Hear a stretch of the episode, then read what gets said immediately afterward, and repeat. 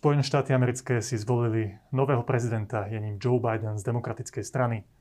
Čo to znamená pre samotné Spojené štáty, pre nás aj pre celú západnú civilizáciu? O tom sa dnes budem rozprávať s konzervatívnym intelektuálom Vladimírom Palkom. Vítajte.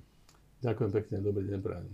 Ďakujem Pán Palko, ja ďakujem, že ste tu. Vy ste sa vyjadrili jednoznačne už pred voľbami, že Bidenová demokratická strana je dnes neomarxistickou stranou a jej víťazstvo je ohrozeným slobody. Tak toto je v príkrom rozpore s tým, čo tvrdia mnohí iní ľudia. E, myslím, že napríklad pán Šimečka na Slovensku, pán Šimečka starší sa vyjadril, že, práve naopak ľudia, ktorí podporujú Donalda Trumpa, nehľadia na to, že Donald Trump ako taký je ohrozeným demokracie. A preto sa teda postaviť na stranu Joea Bidena. Vy by ste volili Donalda Trumpa, Joe Biden sa ale stal americkým prezidentom. Skúste teda presne pomenovať, v čom je Joe Biden a jeho strana ohrozením tej slobody a čo hovoríte na tento výsledok. No, tak najprv by som povedal, že prečo, prečo Joe Biden vlastne vyhral. E, trošku tam bol aj faktor, faktor šťastia, pretože to nechybalo vôbec nejak veľa a mohlo to byť úplne naopak. Dokonca, keď bola volebná noc, tak chvíľku sa zdalo, že Trump bude mať, bude mať navrh. E, keď si zoberete niektoré tie štáty, ktoré boli ako také, že battleground e, states, kde to mohlo byť aj tak, aj tak, tak vlastne, keď zoberieme tu Arizonu a Nevadu, Pensylvániu, Georgiu, no tak tam tie rozdiely boli niekedy v tisícoch hlasoch. Pritom to sú štáty s miliónmi, s miliónmi obyvateľov. Čiže tie percentuálne rozdiely, rozdiely to boli desatiny, desatiny percenta. Takže ono to mohlo byť aj, aj, aj opačne. Ale nakoniec fakt rozhodlo, rozhodla tá mašinéria, ktorá stála za, za Bidenom a demokratickou stranou. A ktoré sú to tie sily? Pozrite, už e, roky sledujem americké médiá, e, mám doma CNN, tak pozerám CNN, niekedy cez internet tie ostatné veľké televízie a trošku čítam ten New York Times a e, vidím, že kam to vlastne dospelo po, po 10 ročiach, že tie veľké televízie, veľké médiá, to sú, to sú jedna normálna obrovská propagandistická mašinéria, ktorá ide mocensky a veľmi, veľmi brutálne a oni samozrejme radi hovoria, ak tí druhí šíria nejaké hoaxy a tak, ale to, čo hovoria oni, to samozrejme vôbec nie je takisto, takisto pravdivé a korektné. Ty chcete povedať, že Joe Biden že... vyhral do veľkej miery preto, lebo mal podporu mnohých tých veľkých amerických tak, mediálnych domov. Samozrejme, to, tento stav, vlastne, že médiá sú na strane demokratov, je to trvá 10 ročia. Ale nikdy to nebolo tak brutálne, ako je to v tej poslednej, poslednej dekáde. dekáde. Najmä keď teda nastúpil Trump, lebo Trumpa, e, Trump im e, svojim prístupom, e, štýlom, tak v podstate vyhlásil, vyhlásil vojnu. Áno, a niekedy si, si kladiem otázku... za to sám Donald Trump. No, Však celkom... videli ste mnohé tie tlačovky v Bielom dome, keď tam áno, ale novinárom. viete čo, ale to všetko bolo, to všetko začalo skôr. Ja si pamätám jeho nástup ešte, keď bolo, keď bolo rok pred voľbami v lete 2015, keď proste ohlásil, že ide do primáriek, no tak tie médiá šli proti nemu úplne brutálne a išli proti nemu, nemu spôsobom, ktorý bol proste nebývalý. Zoberte si napríklad takú, takú e, kauzu, no nazvime to, že Russia Gate. Hej. On ešte, to ešte bola volebná kampaň, ešte nebol prezidentom a tie médiá proti nemu šírili normálne tvrdo, podsúvali, niekedy viac otvorene, niekedy len podsúvali, že teda však on je v podstate taký, taký Putinov špión a, a to taký heslo, hesio to potom premietal jednoduchý, že Putinov pudlík to bol totálny nezmysel. A e, tlačili ho, tlačili ho do pozície, že on v niečom spolupracoval na marení volieb zo strany Ruska. E, že Rusi nejak zasahovali do amerických volieb. Vyšetrovala to FBI. Skoro tri roky toho boli plné médiá. Demokrati to stále otvárali a proste tie médiá sa tvárili už, už, že každú chvíľu Trump pôjde takto v putách s rukami a že ho zavrú za to, že je Putinov špión. No a nakoniec teda FBI to vyšetrovala a jak to celé skončilo? Niekedy pred rokom. Takže nebolo z toho zhola nič. Neboli tam no, absolútne myslím, žiadne že tam fakty. boli ruské zásahy do amerických volieb, ale iným spôsobom, že sponzorovali príspevky na sociálnych no sieťach no, tak, a tak prosím vás, ale tomuto sa kedysi hovorilo, že každý štát a každý ideologické zoskupenie, že má svoju propagandu. A teraz sa tomu hovorí nejak novým názvom, že zasahovanie do volieb. No tak to je len to len iné slovo pre to, čo tu bolo od, od vekov. Áno, pán Polko, no. ja rozumiem, že chcete takže, povedať, že médiá hrali veľmi silnú média, rolu v ďalší faktor, je, ďalší faktor je proste veľké, veľké uh, eh, IT konglomeráty, ako Google, Facebook a neviem, Twitter. No tak oni už proste toho Trumpa eh, niekedy proste naozaj cenzurovali. A oni rozhodli, že kedy, kedy to, čo Trump povedal, tak keď povedali, že tak toto je vlastne akože hoax, tak to nebudeme vôbec publikovať. Tak ale musíme ale uznať, že častokrát to, to aj bolo čo, hoax, ale častokrát to bolo aj naopak. A tam nebol rovnaký meter. A ďalší faktor, ďalší faktor je, e, povedzme, spôsob, akým sa, akým sa prezentovali niektoré významné udalosti. Hej, že rozšírenie e, koronavírusu, teda epidémia koronavírusu, tak hovorili, e, tak málo, sa, málo vnímame to, že kompetencia bojovať proti epidémii je tam rozdelená medzi centrálnu vládu, ako prezidentskú administratívu na strane jednej a na strane druhej e, to robia guvernéry štátov a ich administratívy. No a tam sa stále, stále podsúvalo, že, že šírenie epidémie je, je proste Trumpová kauza. Pričom guvernéri niekedy boli benevolentní, za čo Trump nemohol, pretože oni konali vo svojej právomoci a on iba vo svojej právomoci. No tak e, proste čokoľvek urobila niekto iný, tak stále sa podsúvalo, že zodpovedný je, je Trump.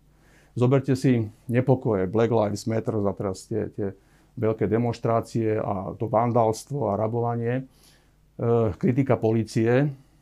No tak častokrát najväčší problém bol, e, najlepšiu povesť mali policie v tých štátoch alebo mestách, mestách, kde radnica bola 10 ročia demokratická. Ale aj, aj tak sa nejakým spôsobom ako zodpovednosť za to dávala, dávala Trumpovi. Áno, pán Polko, ale no nepopierate určite, bola... že existovali aj milióny Američanov, ktorí volili Joea Bidena preto, lebo si naozaj mysleli, že je lepší kandidát, nie vďaka nejakej nadmernej kampani no médií a tak ďalej. Samozrejme. Ja iba ocitujem ale... slovenského komentátora Petra Šuca, ktorý tvrdí, on dáva taký dôvod, že prečo asi niektorí ľudia mohli voliť Joe Bidena. Tvrdí, volil by som proti Trumpovi, preto by volil Joe Bidena. Všetko aj v rece zemiakov je lepšie ako popletený konšpirátor, ktorý napríklad volal svojim bezpečnostnému poradcovi Boltonovi, že dnes vystúpime z NATO. A takých epizód je z toho, hovorí Peter Šuc. Tak asi existovalo ľudí, ktorí naozaj volili proti Trumpovi. Nie za Joe Bidena, ale proti Trumpovi. Sú, viete čo? Ale veď teda Trumpa by som ani ja nevolil v primárkach. Keby, čiste hypoteticky, keby som bol americký volič, tak v primárkach volím iného republikánskeho kandidáta, určite pred 4 rokmi by to bol Ted Cruz, no teraz vlastne to ani nepripadlo do úvahy, lebo prezident, ktorý obhajuje, tak v podstate nikto proti nemu v primárkach ako nekandiduje. Uh, ale práve, že v, teda v tom finále, keď bola voľba medzi, medzi Trumpom a Bidenom, tak tam nebolo možné pre človeka ako ja váhať. A ďakujem, že ste mi povedali túto epizódku, pretože to, čo je epizódka, to, čo ste povedali, ak Trump niekomu telefonoval, prosím vás, je to taký vtipeček. To je naprosto nepodstatné robiť z toho dôvod, že prečo nemôžno voliť Trumpa je smiešný. Viete čo? Ja keď som, včera som v jednej televízii pozeral debatu politikov o amerických voľbách a niektorí tam hovorili tak úplne bohorovne, že tak potom, jak teda ten Trump akože poškodil ten imič Ameriky, tak teraz akože ten Biden to dá akože nejako dohromady. Prosím vás, prosím vás, zoberte si skutočné, reálne, obrovitánske problémy tohto sveta. V jakom stave je Stredný východ? Jak je to tam všetko rozmlátené. 100 tisíce mŕtvych a milióny utečencov. Severná Afrika, tá Líbia, kade utekajú potom e, imigranti ekonomicky cez Líbiu k nám do Európy. A sú to potom všetko naše problémy. No tak toto neurobil Donald Trump. To neurobili Trumpovia tohto sveta. Donald Trump kritizoval inváziu do Iraku, ktorá to všetko spustila, spustila tú kataklizmu. To ten stav sveta spôsobili všelijaké Bidenovia. Biden v 2003 ako senátor podporil tú inváziu do Iraku, ktorá to tam celé rozmlátila. Biden bol Obamov viceprezident. On podporil zásah Američanov v Líbii. A toto sú skutočné problémy sveta, ktoré nespôsobili Trumpovia, ale Bidenovia. A toto, vlastne, čo ste spomenuli, to je, to je, za to som vám naozaj veľmi vďačný, pretože to vidíme, že tu, sa, tu je jedna realita, a tá ako keby nezavážila. Že fakty nezavážia. Čo kto naozaj urobil. Ako keby problémom bolo, že jaký brept niekto niekedy povedal. Áno, pán Polko, ale aj vy asi uznávate, to nie, že ten to štýl... nie je politika z dôsledka. Rozumiem, ale, ale uznávate, že tým vás, štýlom komunikácie štýl? Donald Trump sa asi nepomohol. Ale určite. prosím vás, nepochybne, nepochybne Trumpov štýl mi prekážal, prekážal mnohým ľuďom. Ja sám som to veľakrát napísal. Čiže naprosto s vami súhlasím. Ale opakujem, problémy nespôsobil on, problémy spôsobili iní. On bol aspoň prezidentom, ktorý vôbec neža- nezačal novú vojnu. Áno, my sa ešte Čo sa toľkým prezidentom tomu- nepodarilo. Áno, No tak krátko sa jemu sa vrátime to k tomu, že čo Jemu sa to zostalo po. Donaldovi Trumpovi, tie pozitíva a negatíva. Ale ešte predtým by som sa chcel, teda je jasné, že prečo by ste vy nevolili Joea Bidena. A myslím, že sme ešte nespomenuli všetky tie kultúrno-etické otázky, ktorých. Joe Biden bol nepochybne na opačnej strane ako vy. A, ale tá otázka teraz nie, že čo ďalej, čo to znamená pre Spojené štáty, keď sa prezidentom stáva Joe Biden. No, tak ja som si našiel také dva zaujímavé argumenty, ktoré sa poz- pozerajú na jeho zvolenie pozitívne. Ale predpokladám, že budete oponovať týmto argumentom. Pán Štefan v časopisu Týždeň napísal, že to je paradoxne výhra aj pre republikánov, aj pre demokratov. Prečo? Poprvé, Joe Biden bude viac pozerať na náš spoločný záujem, na to spojenectvo s Európskou úniou. To je taký prvý argument. Druhý argument, jeho prehra bola prvou podmienkou, citujem Štefana Hryba, aby sa skončil s absurdnou vierou, že klasické konzervatívne hodnoty môže presadzovať nevyrovnaný egomaniak bez úcty k pravde, súperovi a nakoniec aj k samotnej demokracii. No takže to sú také dva argumenty, že ukázal sa pre ten konzervatívnejší tábor, dokonca aj pre samotných republikánov, že môžu začať nejakú vnútornú obnovu, nájsť si človeka, ktorý nebude písať také tweety ako Donald Trump. A druhý argument, že z nášho hľadiska Slovenska a Európskej únie NATO je Joe Biden priateľnejší partner, viac partner do diskusie. Čo vy na to? No, opakujem, budem musieť zopakovať niektoré, niektoré argumenty, čo som povedal. No, tak e, no, americkí prezidenti minulosti nám spôsobili veľké problémy. Zatiahli nás do niektorých vojen. A tie argumenty na tie vojny neboli. A my sme tam išli, ja som bol vtedy v aktívnej politike, som hlasoval proti tomu a sa mi zdalo, že to nedopadne dobre. A opakujem, to boli tí, ktorí akože požívajú, ktorí spôsobili ťažké katastrofy a dneska oni sú považení za tých záchrancov. A o ich zlyhaniach sa proste mlčí. Mlčí. Môžete mi všelijaké médiá slovenské a svetové citovať, proste oni o tých veciach ako mlčia. Ja som preto o nich hovoril. No, to, že, že Trumpov štýl, že nie je v poriadku, s tým naprosto súhlasím, ale nemal som na výber. Mám Áno, voliť ľudí, ktorí sú vo všetkom proti mne, alebo mám voliť treba za človeka, ktorý je hulvát, ale, ale vyjadruje postoje a názory, ktoré, ktoré sú mi Tomu blízke. rozumiem, no to sme sa už rozprávali. No. Tá otázka je, že či Joe Biden nie je priateľnejší spojenec. Či z hľadiska nejakej súdržnosti Severoatlantickej aliancie nebude Joe Biden eh, neviem, silnejšie sa angažovať v Európe, nebude odtiaľto stiahovať vojakov, bude, bude sa s ním lepšie rokovať aj o obchodných veciach vo vzťahu Európskej únie a Spojených štátov. To je ten argument. No, pozrite sa. Tu ide o to, že keď zoberiete NATO, tak ja mám, mám taký pocit, že Trump akože až tak proti tomu NATO, NATO nebol. Tlačil On mal- znal- štáty, aby viac platili, čo No ale to, to bolo aj predtým. dohody? To bolo aj predtým a to by mi akože neprekážalo, pretože ja si myslím, že pre Európu je to veľmi nezdravý stav. E, Keď e, sme jedna, jedna e, skoro 500 miliónová nejaká entita a ne, ne, nevieme si zaplatiť našu vlastnú, našu, našu vlastnú bezpečnosť, naše vlastné armády a spoliehame sa na to, že nás proste ochránia Američania, ktorí samozrejme za to, o tom sa zase menej hovorí, požívajú potom niektoré, niektoré výhody. Povedzme, ich e, vojensko-priemyselný komplex má odbytište rôznych bráňových systémov, ktoré teda automaticky potom tie európske krajiny nakupujú. Slovensko takisto. Čiže oni si prídu na svoje. Ale to, to je nezdravý stav pre určité sebavedomie a je to také zanedbávanie zodpovednosti za samých seba.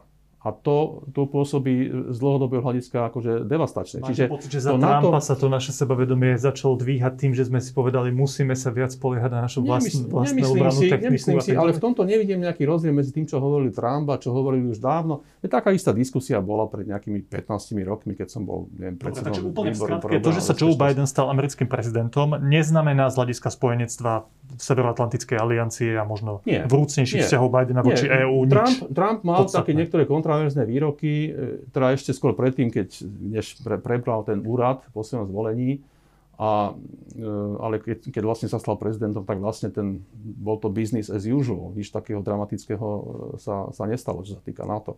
Dobre, v A poriadku. čo sa týka, viete, ono je to naopak. V niektor- niektorých položkách si trúfam povedať, že Trump, Trump bol pre nás výhodnejší, pretože pre nás, povedzme, pre krajiny e, strednej, východnej Európy, pre nás nie je východné, vý- výhodné, keď je nejaké veľké napätie medzi, medzi Európskou úniou a Ruskom, medzi Amerikou a Ruskom. A boli to bývalí, bývalí predchodcovia Trumpa v úrade, ktorí vlastne tým tlakom na Rusko proste prehlbovali ten, to napätie. To proste nie je, nie je dobré. My chceme žiť v pokojnej oblasti, oblasti sveta. Však Rusko pre mňa nie je žiadny vzor toho, jak sa má spravovať štát. Ja sa cítim, cítim E, komfortne, teda mám veľké výhrady, ale, ale chápem, chápem, že patríme, patríme skôr do tej západnej, západnej Európy našimi, našimi nejakými civilizačnými koreňmi, náboženskými koreňmi a tak podobne, než do tej, do toho, na ten východ. E, ale, ale druhá vec je, že, že či tu máme, či, či sme schopní žiť v miery, ja si myslím, že sme, ale mne sa zdalo, že tí predchádzajúci prezidentmi úplne nereálnymi predstavami o tom, že čo sa im môže podariť vo vzťahu k Rusku, spôsobili nakoniec, e, alebo teda urobili kroky, na ktoré, ktoré Rusko považovalo za nepriateľské, no. Rusko urobilo protikroky a na toto sme už nevedeli odpovedať. Presne toto je ten argument no. Moskvy. Tá to znamená, že... zase tvrdí, že iba reagovala na agresiu Ruskej no, ale, federácie, ale to je na inú diskusiu. Len počkajte, ale politika má byť taká, že keď robím nejaký krok, mám predvídať, čo príde potom. A to tí predchádzajúci americkí prezidenti neboli schopní. Trump o to, to, toto aspoň reflektoval nebol schopný urobiť nejaký zvrat veľký, ale vedel to, vedel to pomenovať. On to napätie, musím povedať, že až tak nezvyšoval. E, nezvyšoval proti svojim predchodcom. Niektoré veci proste udržiaval v chode, čo, čo zdedil. A druhý argument, ktorý nezaznel v tom, čo som ocitoval, k tomu druhému sa vrátim potom, bol, že Joe Biden má väčší potenciál tú extrémne rozdelenú americkú spoločnosť, však videli sme to rozdelenie výrazne, e, spájať. Súhlasíte s tým? Ani nie. Pozrite, vývoj v Amerike 10 ročia ide doľava. Politická korektnosť je stále silnejšia a tá spoločnosť je stále menej slobodná.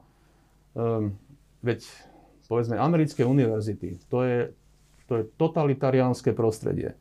Tam, keď poviete niečo proti, proti Black Lives Matter, že to snad není celkom v poriadku a však dobre, môžeme niektoré veci zlepšovať, ale mám veľké výhrady. No nemôžete mať veľké výhrady, pretože sa stanete proste neželanou, neželanou osobou a vás obvinia vás ako, ako rasistu. A toto robí lavica a tá lavica je proste neoddeliteľnou súčasťou demokratickej strany, ktorej prezidentským kandidát bol, bol John Biden. Biden takéto veci nikdy nebude vedieť, vedieť pomenovať. No, ale a Trump, Trump už pred 7 rokmi bol No bohužiaľ, akou takou, veľmi nedokonalou a občas takou, takou e, povedal by som, že aj parodickou, ale bol odpovedou e, ľudí, ktorým sa to už dávno akože prejedlo. S týmto sa ľudí, ktorí mali radi, slo, radi nakoniec, slobodu. Áno, čísla a preto, si, a preto proste chceli niekoho, kto sa za nich postaví. Trump, ako to vedel, tak to vedel, ale sa za nich postavil a preto ho, preto ho volili. A to je jedna z najzásadnejších Biden, to je, kliše, to je také kliše, že tak chcem zjednocovať, nie, nie rozdielovať. Um, Viete, prezidenti z demokratickej strany boli vždy hýčkaní médiami a prezidenti republikánsky, tak tí boli proste drtení. A, ale prezidentov republikánskych držali práve že ľudia, ktorí to videli úplne inak ako, ako veľké médiá. Čiže či on bude zjednocovať, no však to všetko sa, všetko sa obidí. Prosím vás, veď ja, som, ja si pamätám zvolenie Baracka Obamu, tak bola to veľká udalosť, bol to, neviem, prvý černožský americký prezident. Ale veď okolo toho sa chodilo, ako keby to bol, ako keby to bol no, neviem, no, nový spasiteľ sveta, alebo čo. Hneď dostal Nobelovú cenu zámier, ani, ani teda nič neurobil. No a potom o pár rokov tiež akože pomohol, pomohol rozpútať tú katastrofu v Líbii. Že? No tak potom o pár rokov, viete, najprv sú veľké heslá, však už to poznáme, sme to zažili. O pár rokov potom všetko vyzerá úplne inak a nikto sa k tomu potom ani radšej nechce vrátiť, lebo by to bolo dosť, ako, dosť trápne. To je klíše. Ja budem zjednocovať, on rozdielujú, to je klíše. Pán Palko, ale jednu vec asi musíme uznať ľuďom, ktorí tvrdia, že zjednocovací potenciál Donalda Trumpa bol na úrovni nula, ak nie mínus dačo. Lebo myslím, že od lídra Spojených štátov amerických a od toho, akým spôsobom sa vyjadruje, ako oslovuje svojich voličov, ako sa vyjadruje k svojim oponentom, akože myslím, že to dokáže do nejakej miery ovplyvniť atmosféru spoločnosti. A tá výhrada voči Donaldovi Trumpovi, ja to len dokončím tú otázku, tá výhrada je, že Áno, spoločnosť je rozdelená aj bez ohľadu na to, či je prezidentom Trump alebo Biden, vyplýva to z ekonomických, bezpečnostných, neviem z akých všetkých možných faktorov. A Donald Trump samozrejme podchytil si tú svoju skupinu, reprezentoval ich názory, ich hlas, ale namiesto toho, aby sa snažil celú tú spoločnosť, ktorá je hlboko rozdelená, aspoň nejak umierňovať to vzájomné napätie, on to podnecoval, pretože to pre neho bolo politicky výhodné. S tým asi súhlasíte aj vy, nie? Neviem, či to bolo výhodné. Pozrite sa, tam to má, to má dve roviny. Povedzme jeho zápas s médiami. Tie médiá išli proti nemu tak nevyberane a s takými hoaxami, s takými hlúpostiami, A také, také veci mu pripisovali, že to, to, to som videl, že to, to proste nejde. On sa musel brániť. A on sa bránil takisto nevyberovo a tvrdo. E, čiže to, čo, jak, jak bojoval s médiami, ja si myslím, že nemal voľbu. Nemal inú voľbu. Iba, že treba nechať sa zlikvidovať. Čo sa týka, e, povedzme, komunikácie v iných veciach, no, povedzme, s niektorými voličskými... Medzi ale, tými tábormi. Ale on tie vášne, že by nejako podnecoval, to si, to, to, to si nemyslím. On veci pomenoval, že však tak to je. To, že tie médiá, to, čo proti nemu hovoril, on to označoval bežne za fake news, no ale to boli fake news. Prosím vás, ja som zažil, čo to je politika, keď na vás niekto robí akože veľký tlak a keď ste pod veľkým tlakom. A to boli ďaleko menšie tlaky, pod ktorými bol on. To obviňovanie z tých, že Russian collusion, že on spolupracoval s, s, s Rusmi na tom, aby sa zasahovalo do amerických volieb, prosím vás, však to je, to je obludné. To bolo obludné. A on to prežíval 3 roky. No tak sa bránil takisto veľmi, veľmi tvrdo. A tomu nemôžem zazlievať. Niekedy, niekedy, povedzme, vo vzťahu s niektorými voličmi, dobre, niekedy mohli mnohí voliči vidieť, že, alebo si myslieť, že dobre, v tomto nemal byť tak tvrdý, alebo v tamtom nemal byť tak tvrdý. To všetko pripúšťam. On je svojou povahou dosť taký, taký hulvácky, hulvácky človek. Veď som povedal, že on keď bol tým kandidátom pred 5 rokmi, tak som si hovoril tak do pár a to je hrozné, čo sa s tými republikánmi stalo. Veď ja som viackrát povedal, že to, že on sa stal prezidentským kandidátom a prezidentom za republikánom, že to je okrem iného, je to aj úpadok eh, kresťanskej kultúry v Amerike. Je to tak, áno. Ale teraz už bola len voľba medzi, medzi Bidenom a, a Trumpom. A to čo, to, čo stojí za Bidenom, no tak to je, to je e, naozaj niečo tak netolerantné, to je niečo tak presvedčené o svojej, o svojej svetosvetej pravde, že tomu sa musí každý, každý proste prispôsobiť. A kto sa neprispôsobí, tak je bigotný, je, je rasista, je, je homofób a neviem aký fób. Tí ľudia, jak sa hovorí, že neberú zajadcov, viete. No tak to je, proti tomu sa treba postaviť a mnohí ľudia, milióny ľudí ocenili, že Trump sa proti tomu postavil. A tiež nemali na výber, bohužiaľ. Vy ste pred chvíľkou spomenuli, že Donald Trump pre vás nie je ideálny kandidát. Samozrejme, nestotožňujete sa s jeho retorikou a tak ďalej. A je to aj tragédia republikánskej strany a kresťanstva no, Spojených ale štátov. Ale to je skôr že... tragédia Ameriky ako, ako celkom. Ako také, áno, k tomu sa ešte dostaneme, ale jeden z tých argumentov, prečo je fajn, že Joe Biden vyhral americké voľby, je aj to, že to je šanca pre republikánsku stranu na nejakú vnútornú očistu. Nájsť vo vnútri lídra, ktorý reprezentuje tie hodnoty a bude Ale hlasom tých vec. ľudí, ktorí aj volili Donalda vec. Trumpa. Isté, že... a, a z tohto Isté. hľadiska je fajn, že Donald Trump prehral. Beriete tento argument? No tak e, takto. To je, e, skôr by som povedal, to by som moc nebral, pretože to, kam sa môže ten svet posunúť za tie 4 roky vlády demokratov, tak to nemusí byť príjemná záležitosť. Ale isté, že to, čo hovoríte v tom zmysle, že dobre, že všetko zlé je na niečo dobré, tak v tomto by som súhlasil. Áno, Trump má 74 rokov, či on môže kandidovať znova, keď bude mať 78, tak mal by toľko, čo mal Biden teraz. Skoro si myslím, že nie a to zase uznávam, že republikánska strana tým dostáva možnosť, aby sa teda aby skonsolidovala svoje, svoje rady a našla, našla proste novú generáciu politikov.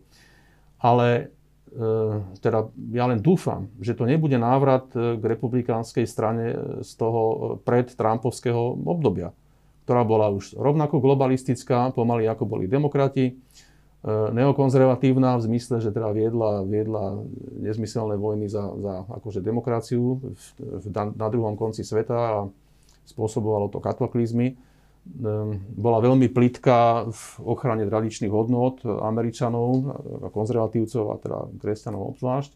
Toto by som naozaj nechcel. To znamená, že ono by to chcelo, e, preto dúfam, že, teda, že republikáni sa pohnú k autentickému konzervativizmu, ktorý bude, ktorý bude aj podávaný primeraným spôsobom a nie, nie spôsobom, jaký, jak to podával Trump. To uznávam. Medzi nami ten, ten, ten priestor na to asi, asi bude, lebo viete, tu sa, tu sa to išto ukázala jedna vec. A to, bola, to je aj keď prehrali prezidentské voľby republikáni, tak toto je ich výhra, čo poviem. A síce, že oni demaskovali tie sily, ktoré stoja za demokratmi a tie sily, teda tie mediálne, oni hovorili, že tie voľby budú riava, ktorá zmetie toho Trumpa a ktorá zmetie tých republikánov a že to bude drvivé víťazstvo. Tie všetky tie predpovede, ako sa písalo, že jak Biden vedie nad Trumpom, a to tým nás masírovali mesiace, mesiace, náskok 15% a 17% a tak, no nakoniec to bolo o toľkoto rozdiel, že v niektorých štátoch niekoľko tisíc hlasov rozhodovalo. To znamená, tie médiá jednak sa pomýlili, jednak oni nerozumejú tým Američanom, jednak tie Američania už majú týchto mediálnych elít akože, akože pokrk, pretože vedia, že keď, keby povedali, že volia Trumpa, dokonca niekedy len ako, ako menšie zlo, tak automaticky sú označení za rasistov. No tak tí ľudia už odmietajú komunikovať s tým, s tým umelým svetom. S tým sa dá do nejakej miery súhlasiť. To znamená, toto je prehra, toto je prehra Bidenovských médií a toto, je, toto bola výhra republikánov.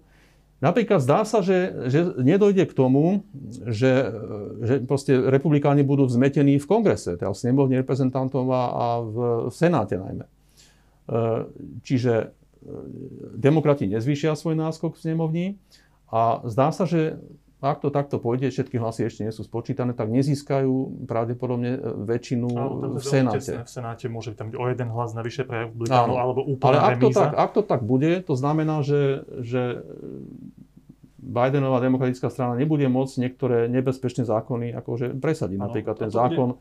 v úvodzovkách o rovnosti, ktorý je vlastne potlačením náboženskej slobody. Bude predposledná no, otázka aj to som chcel povedať, že že e, proste republikánska strana e, a teda ten, ten, ten, ten voličský tábor, on neodchádza ako nejaký demoralizovaný, on je v tejto chvíli on je e, zmobilizovaný. Spôsobom, ktorý pred niekoľkými mesiacmi sa proste nečakal.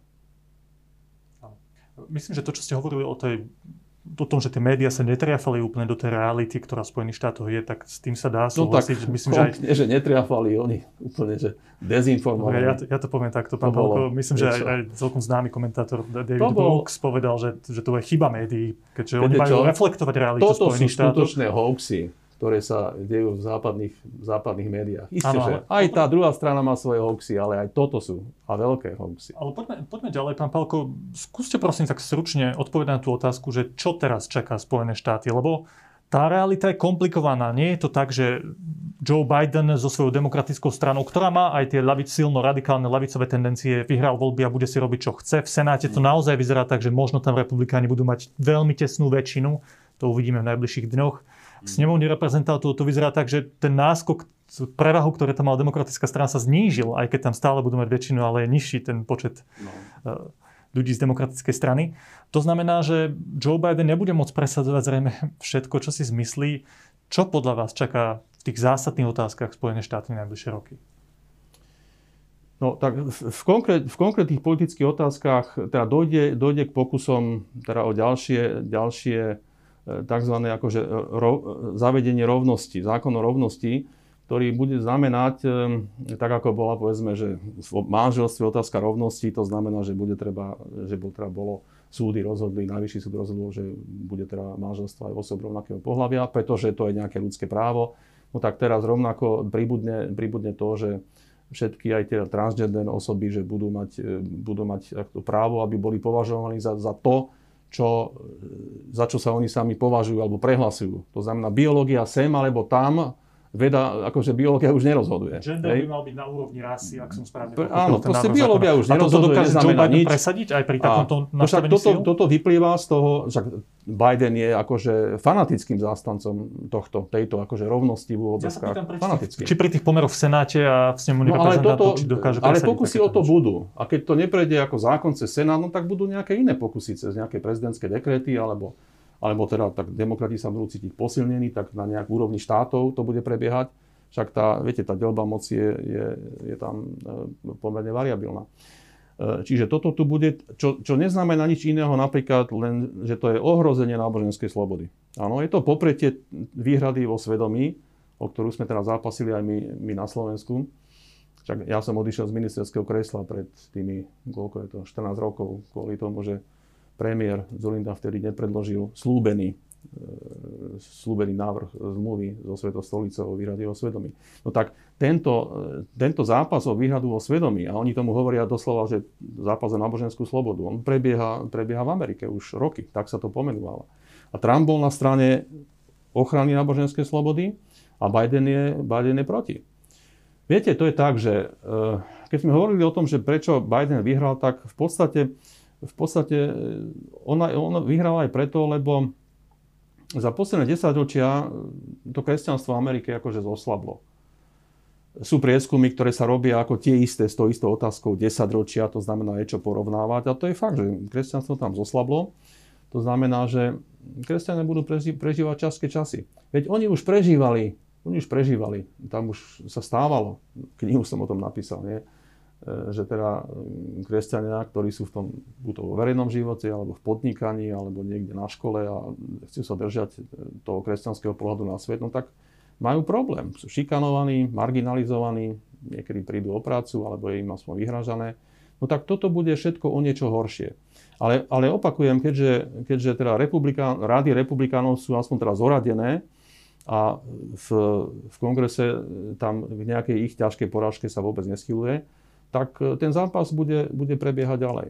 Áno, a viete ešte povedať, neviem, k ekonomickým otázkam, Určite, politickým otázkam, v čom Áno, budú Spojené štáty iné? Pozrite sa, um, napríklad keď sa hovorí o zahraničnej politike, tak ešte pár dní pred voľbami, alebo pár týždňov tomu, uh, tak Biden sa vymedzoval voči, voči Trumpovi aj v tom, že uh, Biden, zatiaľ čo Trump, a to vy, vy, vyplýva aj z jeho politiky, Trump vidí ako najväčšieho vyzývateľa Spojených štátov Čínu je ekonomické prenikanie e, do, do celého sveta. E, v podstate Čína sa už, už niekoľko rokov e, v podstate nepovedala to, nepovedala to priamo, ale v zásade to územie v Juločínskom mori, možno aj väčšie územie, ste vidí ako svoje územie, kde, z ktorého bude chcieť vytláčať iné veľmoci. Áno, niekto, to, niekto to nazval takou, že to je vlastne čínska Monroeová, Monroeová doktrína. Áno, ale tá hrozba Čiže Číny toto, toto, zatiaľ, čo Trump, um, Biden, Biden, on prehlásil pred pár dňami, že najväčším, najväčším vyzývateľom uh, Ameriky je Rusko. Toto nie je dobrá správa pre nás, lebo to znamená, že tento náš priestor, ktorý nás, nás delí od, od priestor Ukrajina, teda Pobaltie a potom Rusko, že tento priestor bude zase plný napätia. To sa proste iná, alebo teda bude viac napätia, ako, ako to bolo e, za Trumpa. Čiže e, voči Číne sa, sa nebude, nebude asi Biden správať nejako tak, vizí, tak povedal by som, že asertívne, ako to robil Trump. Trump vedel napríklad pomenovať e, problém čínskeho komunizmu. Aj jeho administratíva, minister Pompeo. Oni to proste vedeli. Oni vedeli pomenovať ten IT totalitariánsky komunizmus, ktorý tam v Číne e, proste zavedený. Tam proste vás sleduje ten štát, ten veľký brat spôsobom, ktorý sme si nevedeli predstaviť v čase, keď e, informačné technológie neboli tak, tak e, rozšírené a na takej, na takej úrovni. No tam vás proste budú sledovať od rána do večera a, a celý život. No, takže toto je podľa vás rozdiel v tej zahraničnej politike. Toto, Jeden taký, ktorý toto sa dá pomenovať. Toto, Biden, toto pre Bidena nejaká téma nie je. Pre Trumpa to, to téma bola. Čiže v tomto bude zmena. No, zmena, zmena pre Ameriku bude aj tá, tá ekonomická, že e, Trump cítil problém, e, cítil e, potrebu pomenovať ten problém, aj zmeniť, aj nájsť riešenie. Problém globalizácie ekonomiky. To znamená, že na domáce trhy prichádzalo veľa zahraničného tovaru, napríklad toho čínskeho, a niektoré odvetvia priemyslu sa z Ameriky vytrácali. No tak toto, toto Trump cez svoju politiku teda ekonomických obmedzení, e, colnú politiku a politika všelijakých tých akože, e, prírážok dovozných a tak, tak toto, toto naozaj zmenil. A jeho voliči to aj oceňovali. Mimochodom, to je, toto bola ako 10 ročia, stáročia možno tradičná republikánska politika od 19. storočia. To len v tých posledných 10 ročiach republikáni sa stali tiež takou ako globalistickou silou, ako boli, a pomaly nebol rozdiel. Ja rozumiem, že z pohľadu amerického voliča to môže Čiže byť republikánska Biden, výhoda, ale Biden, nie je to z Biden od tohto, No ale aj, pozrite sa, ale nie, teraz hovoríme o Amerike či o našom záujme. Teraz hovorím o našom záujme. O našom slovenskom záujme. Hľadiska. Či, či nebude dobré, že Joe Biden tam je, že tie dohody so Spojenými štátmi z obchodného hľadiska medzi EÚ a Spojenými štátmi budú otvorenejšie, voľnejšie, bude to môcť voľnejšie prúdiť ten tovar a služby. A tým pádom to bude pre nás ekonomicky výhodné. Nebude to tak? E, pozrite sa, rovnaké zájmy by mala mať aj Európska únia, ako ich e, formuluje, formuloval e, Donald Trump. A to, to považujem za niečo, čo je úplne normálne a priateľné, priateľné pre nás. Um, ešte, ešte teda, ono to súvisí aj s, s imigráciou. Demokrati boli vždy takou, teda posledné 10 ročia, takou pro-imigrantskou stranou. To znamená, že akože už v dohľade je ten, ten, ten moment, kedy vlastne belosi kaukavského typu, typu by už netvorili, netvorili väčšinu americkej populácie, ale išli by pod 50% No s demokratmi to bude rýchlejšie, ten proces bude urýchlený.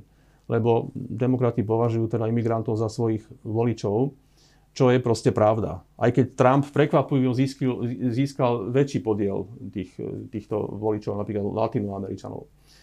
Uh, Trump e, sa snažil aj o to, aby e, tým boj, tlakom ako proti, proti imigrácii, no aby príchod e, lacnej pracovnej síly, povedzme z Latinskej Ameriky alebo neviem z Ázie, nestláčal mzdy na trhu práce a neznižoval mzdy, mzdy amerických robotníkov, čo sa proste dialo.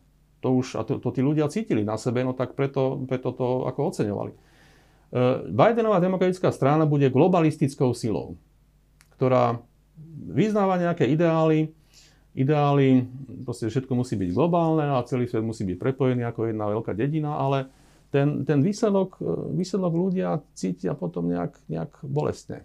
Veď preto Trump pred 4 rokmi e, vyhral. Dobre, pán Balko, a úplne posledná otázka. Súvisí to s tým trochu, čo ste spomenuli o tom úpadku kresťanstva v Spojených štátoch amerických. Ja tu mám štatistiku zaujímavú z týchto volieb. Katolícky voliči, teda teraz myslím bielých katolíckých voličov, boli rozdelení počas týchto volieb v pomere 51% v prospech Trumpa, 49% v prospech e, Joea Bidena. A pred 4 rokmi by táto istá skupina katolíkov v Spojených štátoch dala Hillary Clintonovej len 30% svojich hlasov. To znamená, a v kontraste s tým 80% bielých evanielikálov, teda nie katolíkov, by volilo Donalda Trumpa. No, to znamená, že o mnoho viac katolíkov v porovnaní z toho obdobia spred 4 rokov teraz dalo hlas demokratickému kandidátovi. Toto, to je... toto myslím, nejaká chybná informácia. Ja si nevolil, Teraz hovorím o nevolil, ale nevolilo 70. No dobre, dobre, tak e, v prípade bielých to je, to je možné. Toto, Pozrite sa. Z agentúry AP štatistiku. Veď, e, ale ja nadpovím na tú, tú otázku, pán Palko tá otázka, ešte tu je doplnenie, že medzi tým, tými hispánskymi katolíkmi no. to bolo tak, že podľa votecastu 67% z týchto ľudí volilo Joea Bidena, tých katolíkov, a 32% mm-hmm. Donalda Trumpa. Čo je inak nezvyklý úspech pre Donalda Trumpa, pretože títo voliči zvykli voliť e, demokratického Áno, kandidáta v ďaleko menej. vyšších percentách, Áno. 80 a viac. Očakával sa, že Donald Trump bude mať ešte To je jeden z úspechov Trumpa, že vlastne trošku tie čísla zmenil e, vo svojej prospech. Áno, to, toto bola len taká štatistika na osvieženie, ale tá moja záverečná otázka je, že keď sa pozrieme na tento výsledok amerických volieb, ktorý hovorí o nejakom trende, o nejakom vývoji aj, aj v tejto krajine, tak Spojené štáty sú jednou z veľkých krajín celého toho celku, ktorý voláme západná civilizácia, západ. No. No. no a keď vidíme to, čo sa tam deje teraz a pripojíme k tomu e, dianie vo Francúzsku, vo Veľkej Británii, v Strednej Európe, kam to podľa vás smeruje? Čo, to, čo sa stalo teraz v Spojených štátoch, čo to hovorí o Západe ako takom? No, o Západe to hovorí, že je to veľká civilizácia, ktorá sa postupne stále viac a viac odrezáva od svojich koreňov. E, tí ľudia sa vzdávajú svojich de- dejín. Áno, otcovia zakladatelia pre Američanov nie sú nejakými hrdinami a tuším, jediná vec, ktorú si najviac budú pamätať deti, čo sa budú učiť v škole, že niektorí z nich boli vlastníkmi otrokov. Hej. Aj keď v podstate ich politika, ich princípy, jak chápali politiku a ľudskú slobodu, neomilne viedla k tomu, že o pár desaťročí to otrostvo bolo zrušené. Ale toto im nebude, nebude uznané. E, je to proste tá, tá krajina sa bude, e, zaniká alebo oslabí sa patriotizmus. Bude sa stále viac hovoriť o, o tom, aké boli zlyhania a nie o tom, že čo, čo tá civilizácia západná, západná za tých tisíc rokov ako vytvorila. Um, bude sa stále prehlbovať, prehlbovať e, ten zápas proti, proti, jednak proti životu. Že?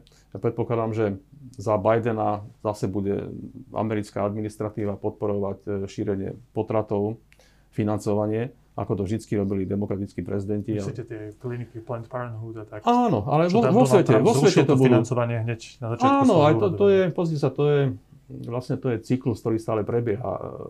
Reagan to zrušil, Clinton to zase zaviedol, potom Bush, Bush mladší to zase zrušil, Trump, Obama to zase zaviedol, Trump to zrušil a teraz Biden, to zase zavedie.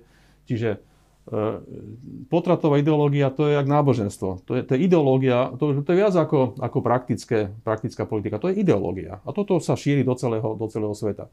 A vždy, keď sú demokrati eh, vo vláde, no tak bude to, je to silnejšie. Eh, no, tá redefinícia rodiny, hej, čo všetko je rodina, čo je ideál rodiny, no tak eh, proti ideálu rodiny, tej nukleárnej, tak proti tomu sa pôjde zase, zase Amerika proti tomu pôjde tvrdo. Um, viete, Amerika sa vlastne aj, aj vlastne už oddeluje od toho odkazu, pre ktorý sme si ho vážili. Viete, my sme zažili jednu veľkú utopickú e, realizáciu jednej veľkej utopie a to bol, to bol komunizmus. A bola, to, bola z toho veľká nesloboda, tyrania, prenasledovanie a aj zabíjanie ľudí. A to bolo úžasné, keď vtedy existovala Amerika, ktorá vlastne dokázala ten komunizmus zastavovať. Prosím vás, dneska, dneska celebritami v Amerike sú ľudia, ktorí vedia tie veci úplne, úplne inak. E, veď Black Lives Matter, to je hnutie, ktoré, o ktorom sa stále hovorí a ktoré ovplyvňuje dianie. Ktoré aj ovplyvnilo voľbu Bidena. No. Nie ako jediný faktor, ale tiež to bolo dôležité. Zakladateľky Black Lives Matter, tri e, černožské ženy, intelektuálky, americ, americ, intelektuálky americké, no dve z nich sa hlásia nie že k marxizmu, oni obdivujú, obdivujú Lenina, oni obdivujú Mao Tse-tunga, proste oni sú obdivateľky komunizmu. Chápete? Pred 30 rokmi len skončila éra, kedy komunistický systém a ten slobodný, slobodný svet západu vedený Amerikou proste v neúprosnom 40-ročnom zápase mierili na seba atomovými raketami.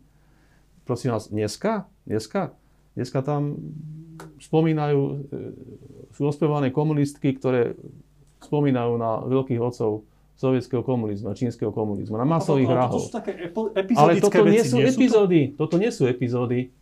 Však toto, je, toto, urči, toto, toto hovorí o kultúre tej spoločnosti kultúra je rozhodujúca. No ale v Spojených štátoch vidíme, kultúra že tá kultúra je, je rozdelená, evidentne. Takže nie len no však chvála Bohu, že tam, že tam konzervatívci ešte nekapitulovali. No a preto ale sa vás pýtam, na, čo, čo si myslíte o tom trende, že ako sa toto vyvinie? No tak dva sa, tábory. Síce e, akože sú schopní, niektorí, niektoré teda osobnosti republikánskej strany sú schopné vyhrávať vo voľbách, že raz vyhrajú republikáni, raz demokrati. Ale prosím vás, aj to neznamená, že keď vyhrá republikán, tak tá kultúra sa posunie niekde akože do toho konzervativizmu. Nie. No presne tak, lebo kultúra sa tvoria inde ako v politike. No však presne tak. To znamená, že ten, tá Amerika ide 10 ročia stále doľava. Kultúra ide stále, stále doľava. A čo to znamená, pán Pálko? No to, to znamená, že, že pre konzervatívcov bude, už niektorí konzervatívci hovoria, že vlastne čo, konzervativizmus akože prakticky neexistuje, lebo však e, prehrali sa všetky zápasy.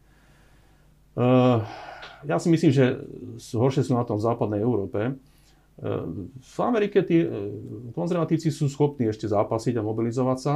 Takisto si to myslím o nás, tu na v tomto priestore európskych postkomunistických krajín. Ako povedzme my, a Poliaci a treba z Maďarsko a tak ďalej.